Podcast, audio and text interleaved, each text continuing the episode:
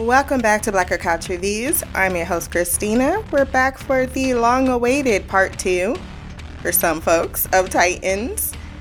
This is season four, episode seven, Caul's Folly, written by Melissa Brides, directed by Greg Walker. I think the pace of the episode was good. I had a love hate relationship with the song choices and some parts of the episode it worked well, while in others it simply distracted. I think that they've set some groundwork for what is and should be the escalation of events. We have five episodes to go. Two of them dropped, so there's going to be four more before the show is wrapped up for good. It's been a rocky journey, hasn't been the worst for me.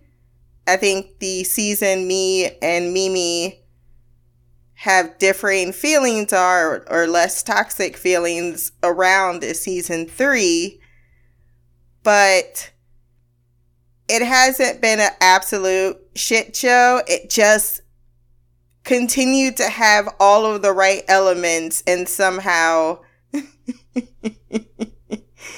he just couldn't quite cross the finish line. Just kept getting that bronze, man. Kept getting the bronze. And that's pretty much the summary of how I feel about the episode in general. Before we jump into the recap, wherever listen to this podcast, Podbean, Stitcher, Apple Podcast, Spotify, YouTube, go down to the rating section, drop some stars, leave a review. My social media will be there as well. And here we go. Sebastian is finally baptized in the blood and comes out feeling different and told that his followers will do anything he commands. The next step in their plan is to bring back Trigon. He's fully on board. He does say, What have I become? It doesn't feel as if he's conflicted anymore. And I hope we don't have more moments with that because if he's the villain, let him rise as a villain. I expected him, quite frankly, to be like, kill this bitch.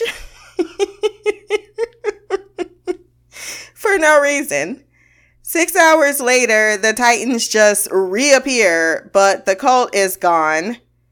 They were apparently sent to the Death Realm somehow by with the help of Gar, who is nowhere to be seen, but Raven knows that he is alive. I'll be right back. Don't you go dying on me! Dick, dick, dick, dick, dick, dick, Dickalodion. I don't know why I wanted to do that, but it happened. Kory contemplates her empathetic life choices, but Dick absolves her as they made the decision together to spare Sebastian with Connor rolling up being like, did we though? Oh my god, bro. Oh, hell no, man. What the fuck, man? Get your ass on, boy. Bye. You get your goddamn ugly ass I forgot that Connor was on one. And he definitely got that big dick energy out, and it's not warranted, sir. It's not at all. Dick correctly points out that one, maybe our plan would have been more successful if you helped Secondly, we went off book of the plan. It had to change because we had to save yo dumbass. And instead of a thank you, you sitting over here talking shit.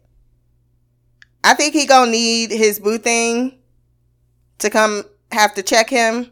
She knows what it means to be this angry and having issues with your parents, trying to fit into the mode. I wonder if we'll see her before the end of the season. I'm not trying to be funny, but I don't expect that actress to have that much going on on her on her portfolio. That sounds so mean. But you know, you know, it'd be good to get your name out there. It's HBO Max. He finds a buried, well, first Raven tells him to stop it as Jinx died for them and she releases her spirit and there was a lot of talk about Jinx coming back, and I was like, for why?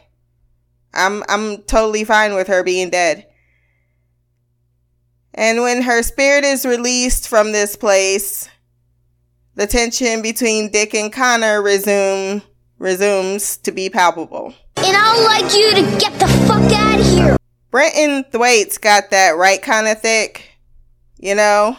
He got it all in the right places. So I'm like, oh, you put on a little something in the middle, but it's still, it's, it's even sexier. That's not right. That's not right at all. And I don't see nothing coming up on his resume. I need to know what he's doing next and if it's going to be topless. Now that I have gone off script, let's get us back on to what I was talking about. Connor finds a box buried in the concrete left for the team to help them, left by Lex Luthor, never, uh, nonetheless. With Dick scoffing at the idea that he would just want to help us out, clearly there's some motivation behind this, probably resetting the fucking timeline. Who knows? But it feels as if, as Mercy says later on, he finds the potential in people, taps into that shit for his own benefit. So whatever he's doing right now with Connor is for his own benefit. And Connor, for some reason, is not hearing it.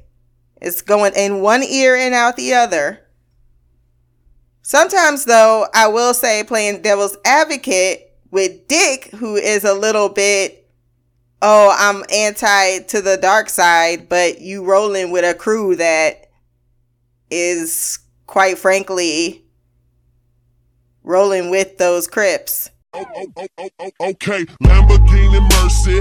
Yo, chick, she so thirsty. I'm in that 2C Lambo with your girl, she tryna jerk. Okay, Lamborghini Mercy. Yo, chick, she so thirsty. I'm in that 2C Lambo with your girl, she tryna jerk. Gar didn't like healing, but touch Rachel. Okay, Connor, it's like, look, you keep acting like sometimes bodies don't need to be dropped. And we did kind of point out that bodies needed to be dropped. And right now, we ain't got shit. So maybe the enemy of my enemy is my friend. And you should know that.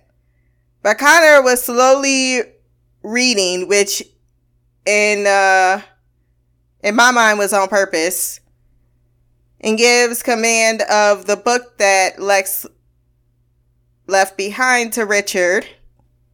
Everything he knows on the cult. He even predicted the events that were to occur. The rest is left for Connor's eyes only, and immediately he leaves. Now fuck that bitch. Fuck that bitch. Fuck that bitch. Fuck that bitch. I know he's going through his asshole phase, and I'm still not over the kryptonite out of nowhere either, but come on, sir. We taking L's, and a lot of them is because you fucked up. Raven wonders if Connor will return. Krypto is still with the team, which is an indication of the status of Connor's commitment at the moment. one one part in, one part out. She feels weird getting her powers back because she felt empty without them, but now the weight of her powers feels different and lighter, and she don't like it because she fed off the darkness and it fed off her wardrobe perfectly with Kory's, and now she looking like a fucking bride and she's not into it. Tim is ignoring calls from Bernard, who warned that he wasn't ready for combat, and now he fear- fears the reaction and the lecture. I told you. What did I tell you? Didn't I tell you? Cause I told you. Mm-hmm. And when did I tell you? A long time ago. And what did I say will happen when I told you? Exactly what just happened. However, Rachel warns you can't avoid updating people in your life even if it's not the best news. And he agrees, opting to text his mom back too. She's like, oh my God. Dick and Kory go to a friend of his named Roberta, who is an expert in ancient languages, and can immediately spot a Tamaranean when she sees one, practically starstruck in her chair before gently approaching and then weirdly sniffing Kory. I can smell you. Oh, that's awkward. Apparently, there's a rumor going around that Tamaraneans smell of sulfur. Kory, for her part, is only mildly amused, like, Hi, my name's Kory Anders. How are you?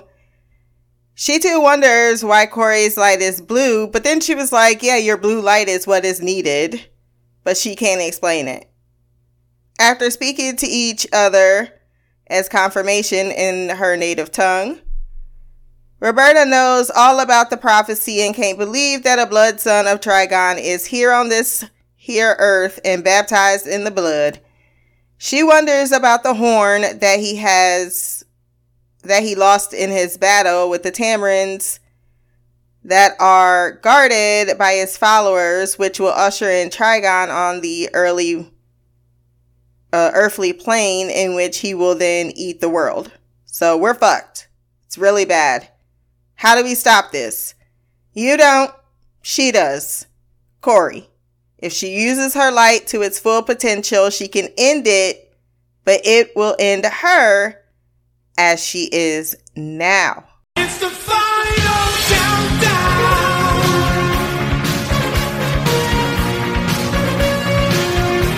The final countdown.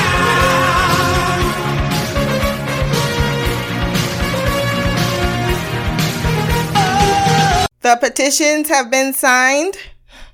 The demands have been presented.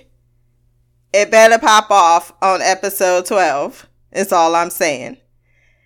Instead of confronting Kory's impending death, Dick Emotional damage. Grayson avoids the subject to focus on stopping the next objective, which is the horn. Rachel realizes she is qualified to retrieve the horn, since, you know, I got the blood of Trigon too. But they don't know where it is. Furthermore, there's parts in the prophecy which is confusing. Firestar escapes, blood portal opens, horn of power sounds. That feels very basic to me. Starfire is going to escape. The blood portal is going to open. The horn is going to be sounded. Then she's going to blow up. And then she's going to fly. Okay. Tim realizes it may be an alpha numeric cipher. And instead of his simple math in his notebook, Dick's like, yeah, I'm to use this thing called Wayne Tech and quickly find that Lex gave them the location of the horn. Connor, a man of a million mistakes and a bruised ego, is desperate, is in desperate need of a stroke to said ego. So he goes to the location given to him by Lex to find Mercy Graves, who is there, hand lubed up to stroke. Hey, how you doing, little mama? Let me whisper in your ear. Tell you something that you might like to hear. Got a six ass body. She even brought up the fact that Lex wasn't racist or sexist in her argument. I respected your father. I was never doing as he pleased. He gave a woman, a woman of color, opportunity in a field that no one else would. Yeah, sure, he saw potential in people and used it for his advantage, but what businessman doesn't? And clearly he misstepped with May, that one folly of his. But he put all his preliminary measures in place that require, it seems, you playing the part of father's desperate need of affection and pride son. So she tells him to take back LexCorp, avenge his father, then step into the power he was always meant to take. Cause he is better than the Titans and wasting his time with them. Oh Lord. Again. A fucking again. Nothing new, nothing changed, same old shit. Same old fucking I want to say they left it ambiguous that he would not fall into the same folly as he did, but the word folly is literally in the episode title. So I'm going to say it applies to to Connor. He just wants to find out the hard way. Kory sees them being ticketed. No, first they go into the town. Well, she spots the sign for Caul's Folly. Bernard is making awkward small talk. And they watch the RV slip through what seems like a portal. And then getting into the town, they start at the diner where they can get him some coffee because he's now James Holden. Megan, the waitress, and many others ponder their appearance with Rachel sensing that Megan is afraid of them. Megan is much calmer when she takes their order. Kory wonders where the duo hath went, and Rachel thinks they're just taking a moment to deal with personal matters. So Dick tells them he'll text where they are getting a bite with a little family moment of the daughter being, nope, a sip. It's all liquid, so it's not a bite. And then Kory being like, she's right. And Dick being like, uh, okay, all right, smart ass. Kory sees them being ticketed, but knows they parked it legally. Dick is on it. And she said, hold on. My milkshake brings all the boys to the yard, and they're like, it's better than yours. Damn right, it's better than yours. I could teach you, but I have to try. She really was all about that slushy or that milkshake, though. I laughed when she added it in her hand outside. David Carter tells them that the RV this size isn't allowed in the town. Dick relates to him as a fellow former officer and asks to see his setup after paying his ticket, so Kory leaves to check on their other kids, but as she is driving Milkshake to go, she realizes that she can't leave. Kory comes back visibly shaken when she approaches Dick, who got an invite from the sheriff for whiskey, knowing why he is actually there. He also remarks that it takes a special someone to get through, so my guess is Rachel was that someone. She shows Dick they are trapped there, with Kory feeling unwell and like something is happening to her, so Dick becomes concerned. Baby. Rachel follows Megan outside, seeing her being manhandled, and finds out the man is her father. He said, oh shit, and book when he saw Rachel. She then promptly passes out, proving that it was Rachel who drugged them, but not for the reasons we think. She is not one of Trigon's followers, nor is her father. The sheriff is the keeper of the town, and many are simply trapped here under magic. And they fear that Dick is Trigon, but he isn't meaning that the followers will kill him once they find out and he shows up tonight. And Megan drugged them so their powers aren't going to work. Shit. Damn it, Archer! You picked the worst time, ma'am, to decide to stand up to your oppressors. Bernard and Tim echo the same sentiments about the RV disappearing as dust settles before Bernard is charmed by his younger boyfriend, not boyfriend, breaking his toys in his eagerness to help his friends. Unfortunately, there is nothing more for them to do when night falls but wait for the geographical images. So they check into a hotel with adjoining rooms before.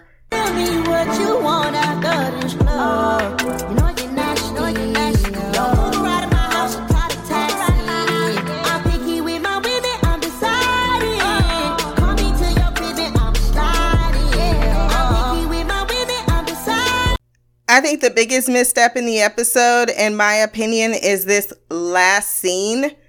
Dick is taken down rather too easily by these two poorly trained detec- uh, de- deputies. What the fuck? With Carter just standing there, not even in on the fight. There is no comparison. Like, I expected him to be magical. Like, he protects it with his life. Come on. They at least had, could have had six to ten guys in this room to make this fight believable. We watched Dick take out a whole group of Lex Luthor sent assassins. And you're going to tell me he can't take on these two deputies? That felt very much like a miss.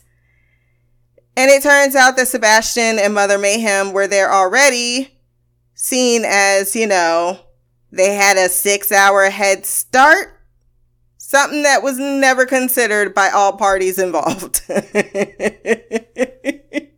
have unlimited resources, a whole group of following all over the world, and you thought you were going to roll up on them unawares? Little arrogant on y'all's part, but that's how Dick rolls when he is out of moves and his back is against the wall. He heads head first into the danger, and now everyone is separated. So I'm eager to see what the next episode brings, which I will be recording today. I gave this episode a 9 out of 10. It was going good up until that last five minutes where it was just like, ugh, that was a bit of a miss. A huge miss. and uh, yeah, we do not have any feedback, but everyone's on vacation, and I expect them to be so because we've been stuck in the house for years. Get out, enjoy your life. But if you want to send feedback, blackgirlcouch at gmail.com. My social media will be below. Like, share, subscribe. Until the next time, peace, hair grease, and blacker magic hustling, hustling.